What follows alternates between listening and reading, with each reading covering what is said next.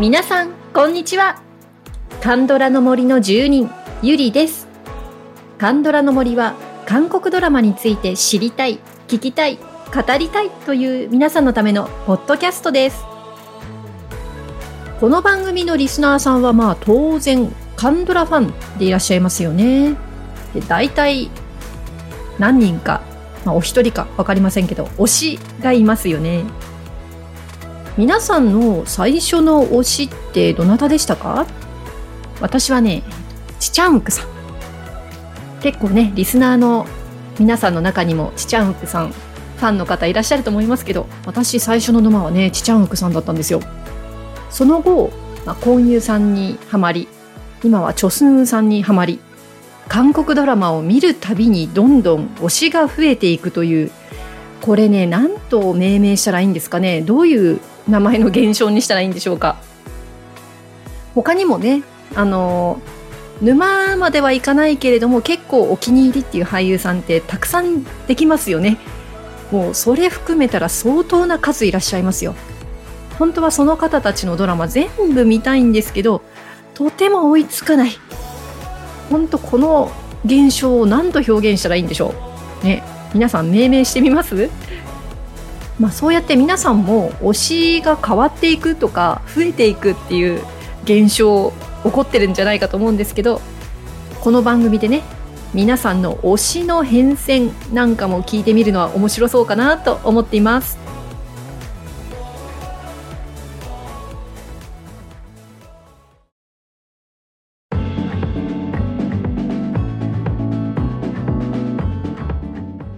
さあ本日取り上げるのは椿の花咲く頃です。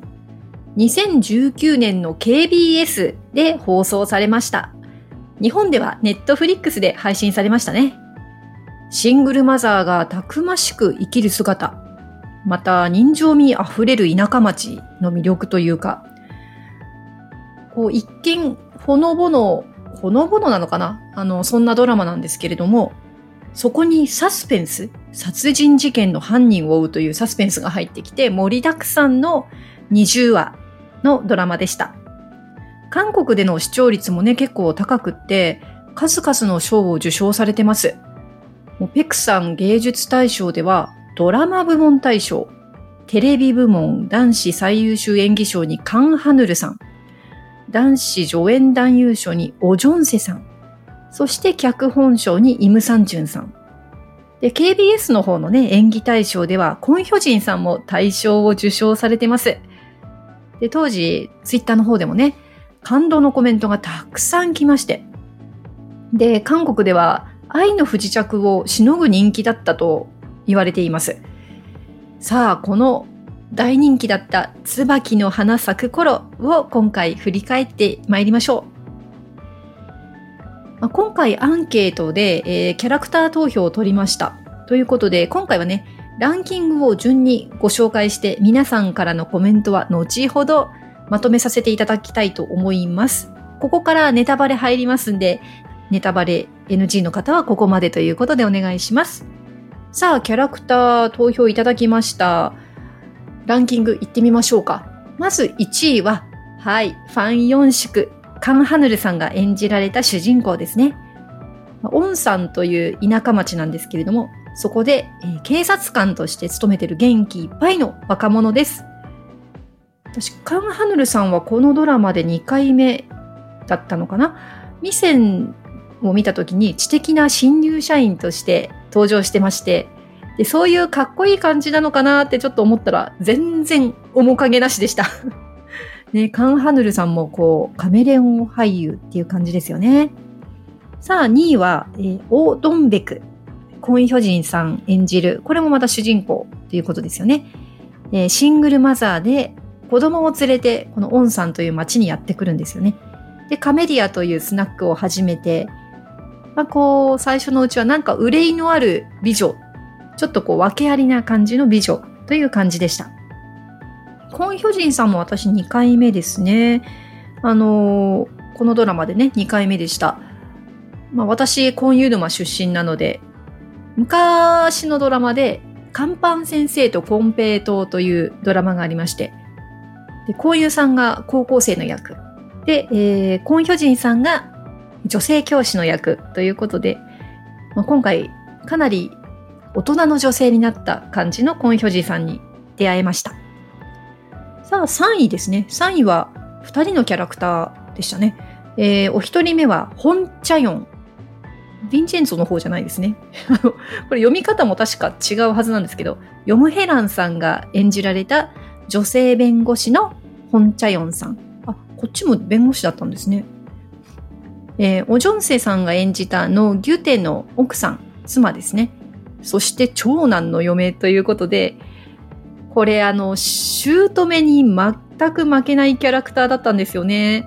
いや、新しいキャラクターだなと思って、かっこよくて大好きでした。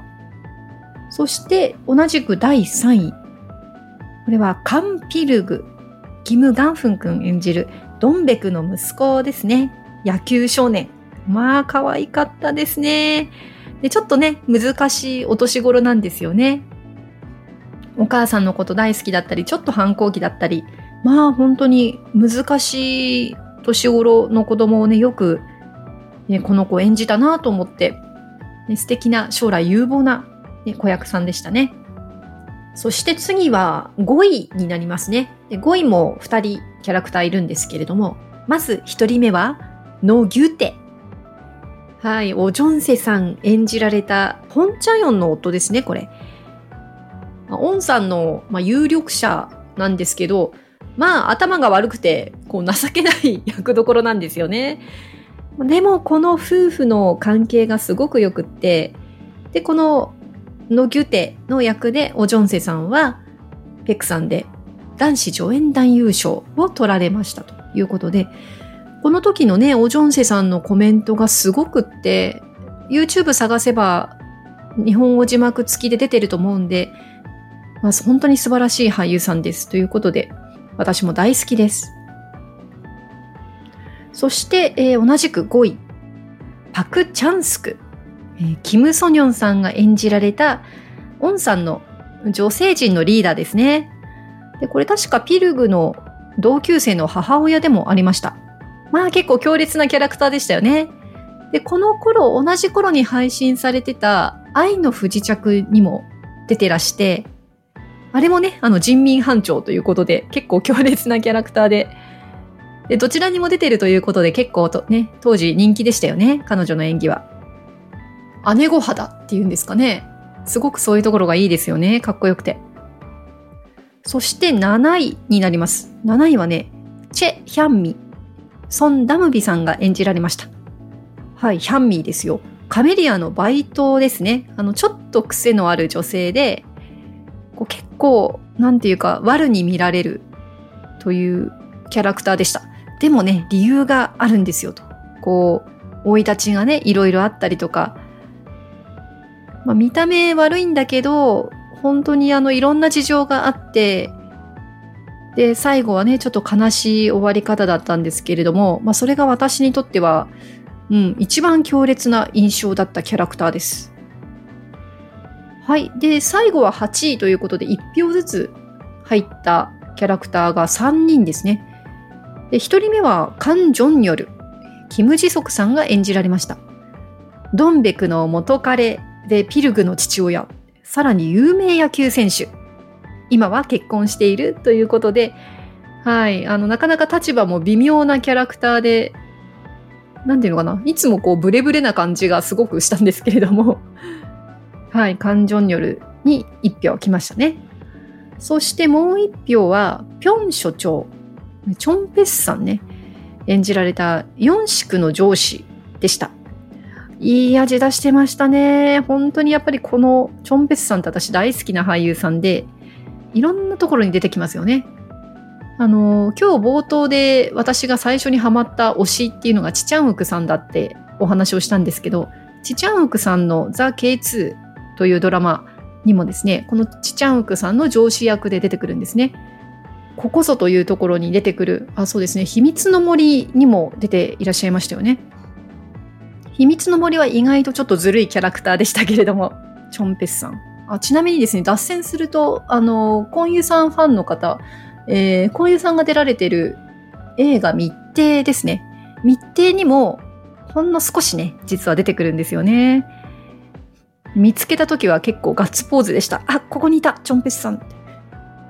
はい、えー、ちょっと脱線しました。で、もうお一人ね、一票入ったのが、ヨンシクのお母さん、コ・ドゥシムさんというベテランの女優さんが演じられました。これはもう典型的な韓国の恩馬でしたね。気が強くて、いつもちょっと不機嫌そうに見えるけど、でも親切っていう。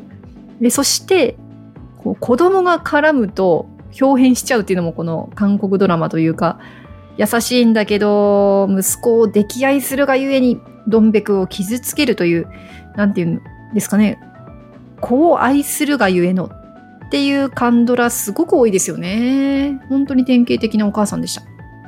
ということで、椿の花咲く頃で好きなキャラを教えてください。3人までとした時のキャラクター投票ランキングでした。はい。で、それでキャラクターを選んだ理由があればどうぞということで、コメントをいっぱいいただいてまして、まあ、まずやっぱりファン4宿ね、1位だったファン4宿。もう4宿が好きでという人のコメントをね、あの、紹介していきましょうか。けいこさん。とびっきりの笑顔。はあ、笑顔よかったね。ロブコさん。4宿の真面目で一途なところが大好きです。娘婿にぜひ来てほしい。娘婿。お 娘さんいらっしゃるんですね、ロブコさんね。いやー、こんなお婿さん来たら楽しいだろうな明るくなりますよね。我が家がね。はい。そして、シンシンさん。四宿の深い愛に包まれたい。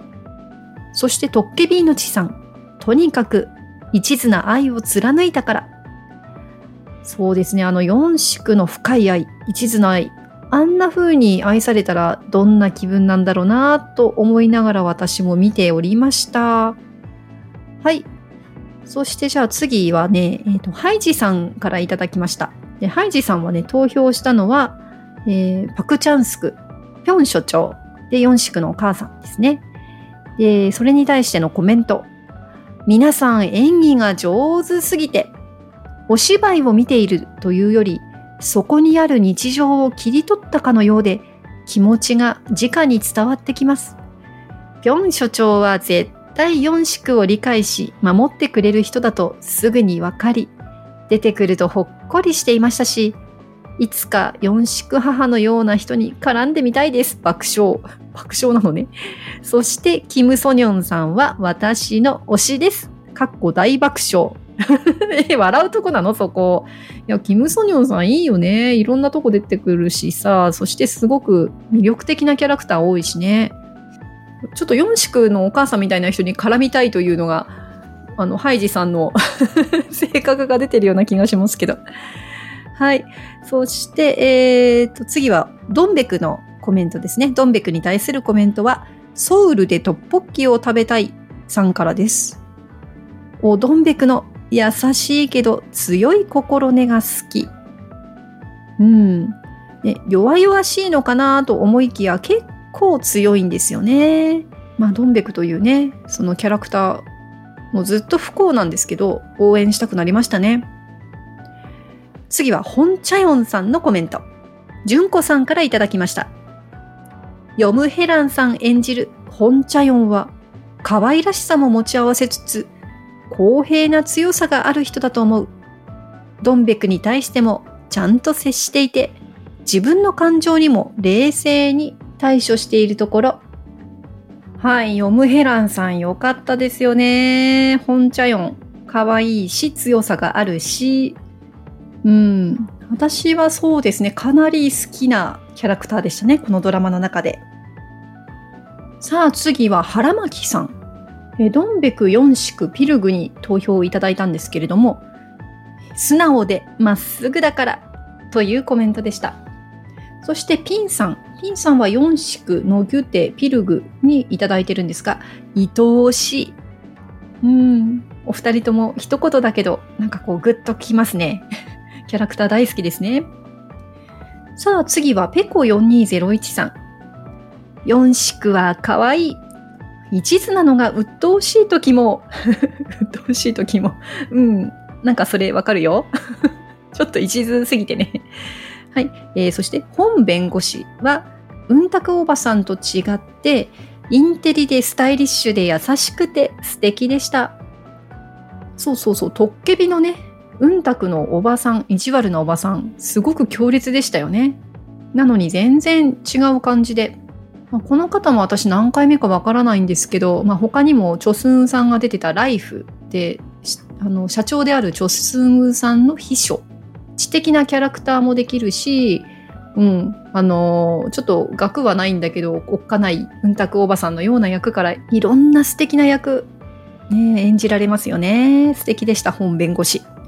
そしてヒャンミ。ヒャンミは生い立ちが暗くて、犯罪にも手を染めていたが、ドンベクと知り合って、まっとうに生きようとした矢先に殺されたのが残念です。はい、ペコ4201さんありがとうございます。いや、本当に残念です。ヒャンミ。私も、ヒャンミ、ね、一生懸命生きようって思ってた矢先の、まあ、あれ でしたので、あの、今回ね、椿の花咲く頃を取り上げるっていうふうに思った時に真っ先に思い浮かんだのがヒャンミでした。もうとにかくかわいそうでね。で、ヒャンミにスポットライトを当ててずっとあの回は進むじゃないですか。もうそれが切なくてね、うん、本当にもう、もうあの時にはダメだって分かってたんだけど、やっぱり生きてて欲しかったなうん。えー、さあ、じゃあ、キャラクターの最後のコメントをいただきましょうか。まおまおさん。ピルグちゃんも入れたかった。笑い。うん、ピルグ入れられなかったんだね。人数が足りなかったね。四宿のドンベクへの一途で実直なマインドに心を奪われました。真っ白い歯を見せて、あの優しい笑顔で微笑まれたら、何でも許しちゃうよ。ヘランさんは優秀な弁護士役で、夫に興味がなかったのかと思いきや、実は好きだったことに気づく、その様子が非常にリアリティのある設定だったし、演技も素晴らしかった。うんたくのおばさんでは憎らしい役でしたが、幅の広い演技をされていて、好きな女優さんです。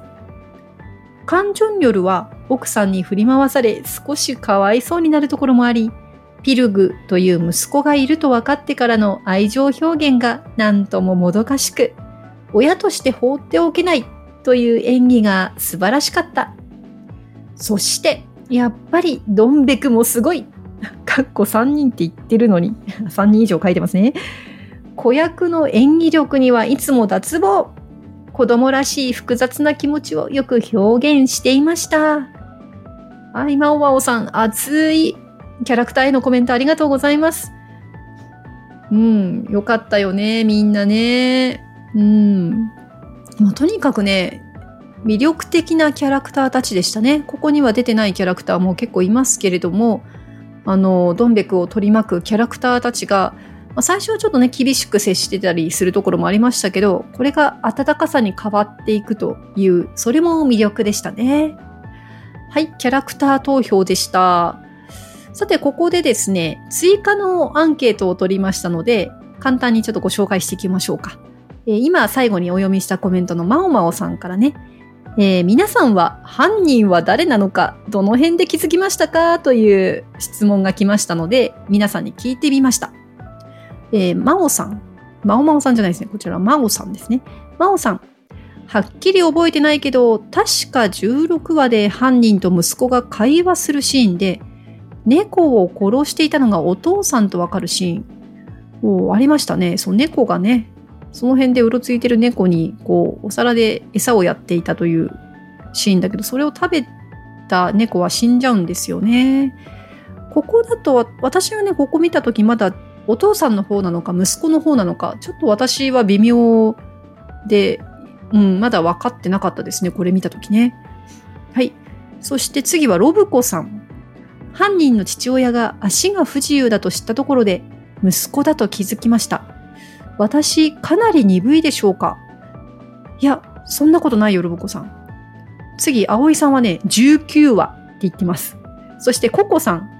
最後明かされるまでわからなかった。ハイジさん、最後まで全然わかりませんでした。爆笑。ほら。ね。最後明かされるまでわからなかったって人もいますよ。まあ、あの親子のどっちかっていうのはね、あの、推測はつきましたけど、息子の方がちょっと虐待受けてたのか、まあ、よくお父さんにいじめられてたっぽかったから、父親だろうなとこうリードされてったところに実は息子だったというね、展開でしたね。はい。まおまおさんいかがでしたでしょうか？で、まおまおさんはいつ気づいたんだろう？コメント欲しかったよ。はい。そして、ロブコさんからいただいたのは、韓国では不時着より人気だと聞きますが、皆さんはどちらがお好きですか？これね、集めなんだけど、完全に分かれました。好みもね、完全に分かれた。ので、ちょっとね、このコメントたちを紹介すると結構、うん、片方はもう片方の意見の方に、ちょっと、うーん、どうして？って、ちょっと傷ついちゃったりとかするかなと思って差し障りがありそうなので、今回は紹介しません。すいません。これは、どういうドラマが好きかという好みになるかなと思います。で、じゃあ私はと聞かれますと、割とファンタジー系というか、まあ、ありえない系で楽しむのが好きなので、うん、当時はね、愛の不時着派でしたね。そうそう、あの、同じ頃に見たんですよ。初めてネットフリックスに入った理由が愛の不時着が見たいっていうのもあって、で、愛の不時着で人気なので、えー、椿の花咲く頃を見ましたと。で、まあ私は不時着派でしたけど、まあ人情味とかね、そういう人間のその、なんていうのかな、か人間で感動する。人間関係で感動する。そういうのが好きな人は椿派なのかなと思いました。で、韓国でね、すごいあの人気ありましたよね。あの、愛の不時着より確かにあの、椿の方が人気があったっていうのも聞いてますし、まあ、やっぱりそういう情に熱い家族を大事にするとかね、あの、情に熱いところが大好きな韓国らしいなというふうに当時ね、思っておりました。ね、皆さん、ね、どちらがお好きですか？これ、やっぱり、うん、分かれ、分かれるということで。はい。すいません、ロボコさん、あの、回答はご紹介しませんでしたけど、皆さんいろいろな思いがね、ありますよね。はい、ということで、えー、じゃあ最後のコーナーに行きましょう。椿の花咲く頃が好きな理由、お気に入りのシーンなど、熱い思いをどうぞ。さあ、皆さんから最後に熱い思いをいただきましたので紹介してまいります。特にね、私からのコメントはあまり挟まずにね、そのままを紹介していきましょう。皆さんで。さあ、最初は腹巻さん。いい人たちの集まりだから。ピンさん。四宿のすべて。葵さん。とにかくセリフが良い。四宿はもちろんドンベクのセリフも考えさせられるものばかり。次はマオマオさん。ドンベクの喋り方一つとっても主人公二人の雰囲気がとてもほんわかしてるし、舞台となってるオンさんのロケ地、クリョンポ、クリョンポが素敵です。お気に入りシーンは、やっぱりパーカーの紐を引っ張ってチューするところ、ひゃーはい。クリョンポね、えー、ロケ地。オンさんというのは架空の田舎町だったわけですけれども、クリョンポというのは今ググったら、えー、ソウルから、クリョンポまで KTX で2時間半ほど行きまして、そこからバスで40分ほどの小さな漁師町ということで、KTX っていうことは、まあ、プサン方面ということですかね。まあ、もともと確か、えっ、ー、と、カン・ハヌルさんも、プサンの出身というふうにも確か聞いていたような気がしますが、プサン男子ですね。えー、次はですね、純子さん。ネトフリの紹介画面が苦手で見るのを躊躇していたのですが、評判が良いとのことで試しに見たらハマって一気見でした。やはり世間の評判は信じようと思いました。ロブコさん。アジュンマたちとだんだん仲良くなっていくドンベク。皆も二人を受け入れて認めていく様子が温かくて好き。ソウルでトッポッキを食べたいさん。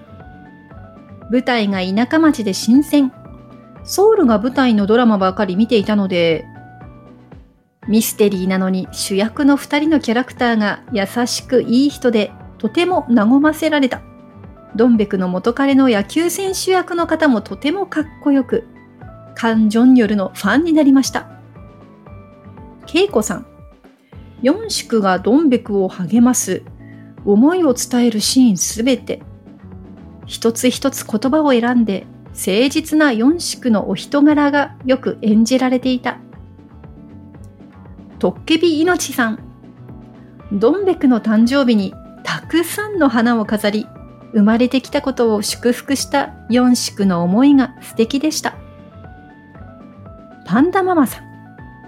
ヒロインが誕生日のお祝いのサプライズを発見して、彼への気持ちを母に語るシーン。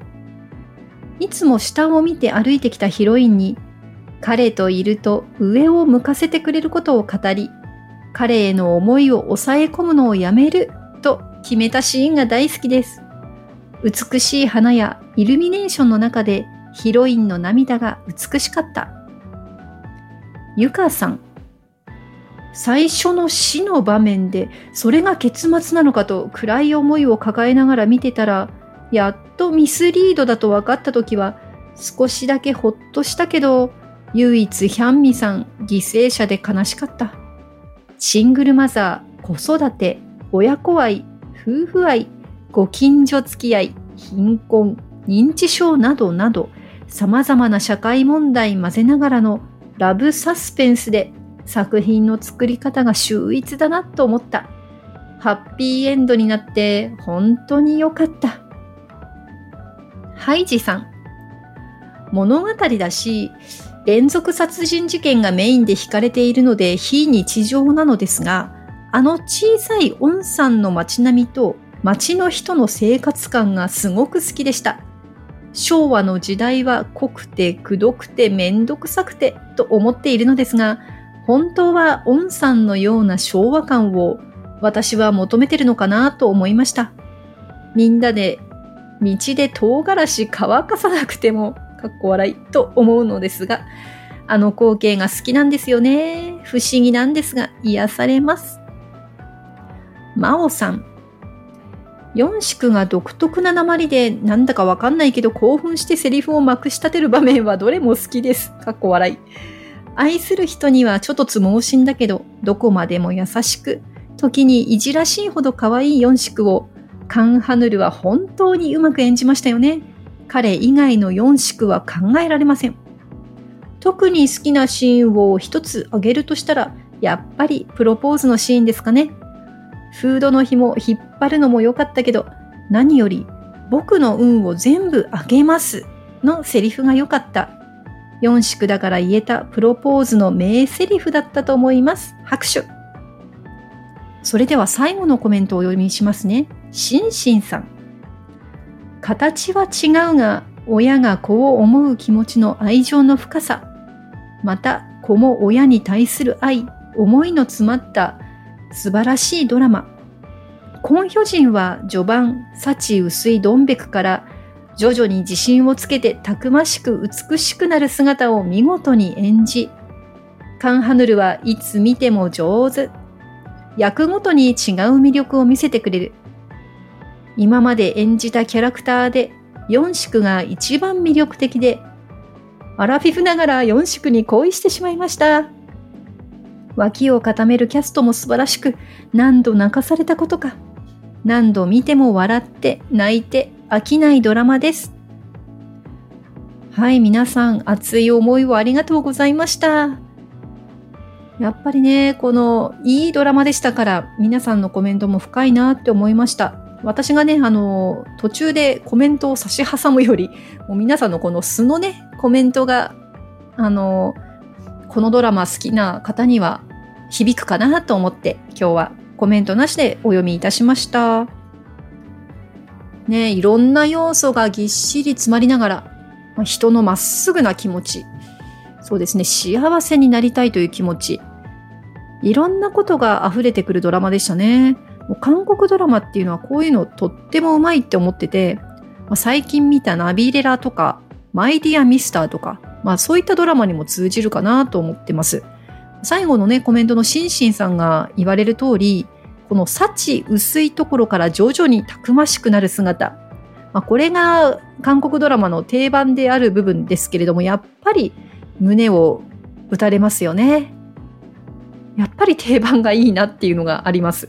まあ、そういう意味でも、まあ、私が一つ好きなシーンとしては、あの、ドンベクがね、最後の方で犯人に立ち向かうところありますよね。あれが好きです。いや、強くなったなって。私、あなたのこういう姿が見たかったって思ったシーンでした。はい、椿の花咲く頃を特集いたしました。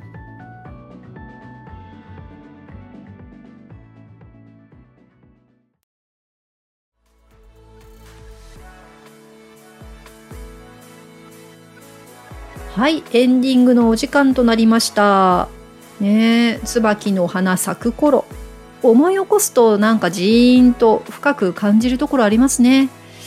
ただね、私のこのドラマを見たきっかけっていうのが、あの、序盤の方でドンベクが自分のタイプは、まああなたみたいなその田舎者じゃなくて、婚姻なんだと。まあ、都会派なんだみたいなことを言ってたシーンがあって、え、婚姻って出てくるの？って、あの、こういう沼だった私はね、そのセリフが見たくてっていう不純なきっかけで、はい、見始めまして、ちょっと、あの、熱く語ってくださった皆さんには、あの、ちょっと申し訳ない感じです。まあ、名作とのね、出会いっていうのも、まあ、そんな些細なことだったりもしますよねって言い訳かな？すいません。はい。さあ、次は、ナビレラいきますよ。感動作が続きます。ナビレラはね、ちょっと特別企画も準備中なので、うまくお届けできたらいいなと思っています。また番組のご感想もね、ぜひ送ってください。LINE 公式アカウントも作ってありますので、ご登録いただければ、配信もアンケートの通知も逃さず受け取れます。感想もすぐに送れます。Twitter、Instagram、Facebook でご案内しておりますので、こちらもぜひ登録をお願いいたします。今日もお聴きいただきありがとうございました。また次回、カンドラの森の奥深くでお会いいたしましょう。